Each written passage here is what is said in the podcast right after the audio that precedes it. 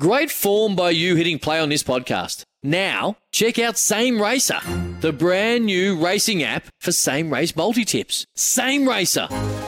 Download from the App Store and Google Play. Powered by Bluebet. Gamble responsibly. Call 1 800 858 858.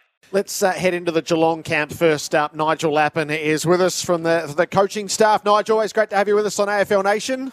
Evening, guys. Thanks Gi- for having me. Give us your systems check on Geelong. Had one to go to the bye. You've been hanging on through a bit of injury. One to go. How, how are you travelling? Uh, travelling pretty well. Um, the good thing is the guys that are out here um, are in good form and um, they're very well conditioned. We've obviously got a couple of guys coming back tonight, which we're excited to have back in the team. Gary Rohan was really good in his first game, so hopefully he can find a little bit of form moving forward and, and obviously good to have the big ruckman back.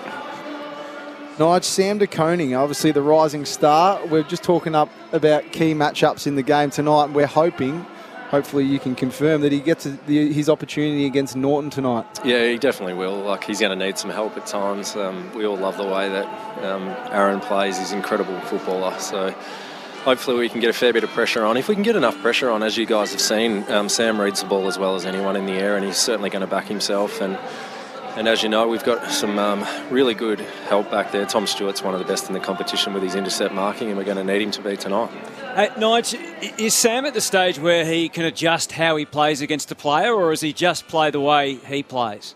Yeah, no, he can definitely adjust. I think um, if we think back a few weeks ago when we were here against the Saints, he, he was sort of bodying uh, Max King early, and then he sort of made the adjustment pretty quickly after about 10 or 15 minutes to, to sit off him and back himself in the air, and, and that certainly suited him better. So he's got the capacity to do both. Obviously, if he, he tries to wrestle sort of Aaron tonight, that won't be his go. He's Sam's pretty strong, but at the same time, um, Aaron's probably a little bit further advanced in that area. So it'll be really, really good contest because both of them will be backing themselves in the air. Tom Stewart, uh, he's number 44 and he's uh, accumulating about 40 possessions a week uh, these days. Nigel, every week I come to the footy and uh, I get amazed at uh, clubs getting beaten by what they know, which we know is uh, one of the mortal sins that David King always talks about. Now, we know that this bloke, if you leave him alone, is going to get 40 and rebound and bob up with best on the ground like he did last week. Just as we know Lachie Neale is going to get 35 if you don't tag him and the like for many a, a midfielder. Over the last few weeks, people have started to uh, put some coolers on uh, midfielders in the second half. Do you think we're going to get to the stage where Tom Stewart gets a minder and Tom Stewart is actually prevented from getting to the football? Yeah, there's obviously been some teams that have tried that in the past. It's, um, as you know, Jared, it's really important. If you're going to do that, you're going to have to have a player that's capable of doing that. So, Yep. Tom's, you know, obviously his aerial work is second to none, and if he has a player that follows him around, that means that Tom can dictate his his starting points and help us out as a team. And and he just outreads. He outreads the best, let alone people that are just trying to play on him. So um, it's a really good weapon that we've got in our team to have him be able to dictate his starting points. But the other part with Tom's game as well, like he's very adept at ground level and he's super tough. Like we, we all love his aerial work, but the thing with him, he sets the tone for us with his attack on the footy every week. He's a really good leader within the group and he's a, he's a wonderful person.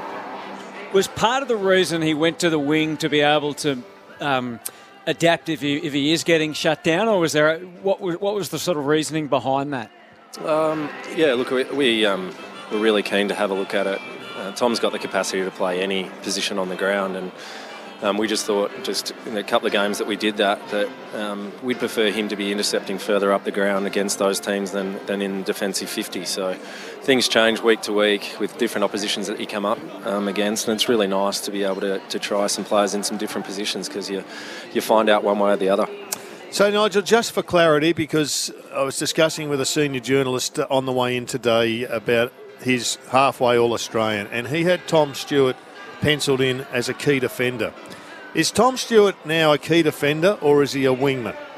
Uh, no, he's, well, he's definitely a defender. Um, whether he's playing on the wing or he's he's Starting playing, position. Yeah, or he's playing in defence. He, he's got a defensive mindset. He loves playing back there. He's a leader of our back six, and if you if you name him on the wing, you'd be very disappointed.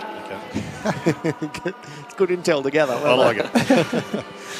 Um, the the forward setup. So at the other end, you've got Cameron and Hawkins, who have each had great games along the way, and Stengle. So I, I'm just curious: has he has he exceeded what you thought he might be able to give you?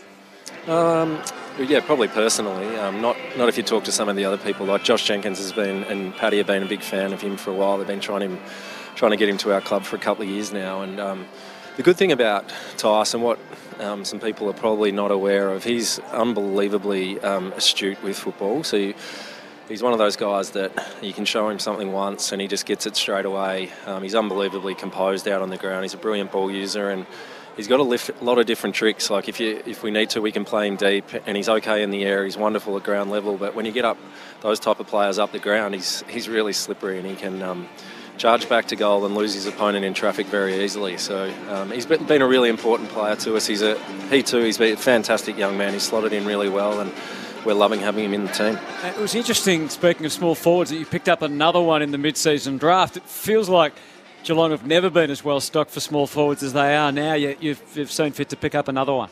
Yeah, look, I think uh, the other day in the draft, there's a couple of guys that the club had their eye on, and um, one of them um, went a little bit earlier, and, and Zane was, was certainly on their radar, and um, yeah, pretty exciting. Like it's it's really important to have um, to quality players, particularly with the, the guys that we've got playing forward. We've got a couple of key position players coming through too, so we want to make sure that our age profile um, adjusts around that.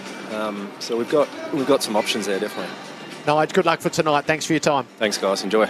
Want to witness the world's biggest football game? Head to iCanWin.com.au, predict Australia's score with a crystal ball, and it could be you and a friend at the FIFA World Cup Qatar 2022 semi finals, all thanks to McDonald's. Maccas, together and loving it. TNC's apply.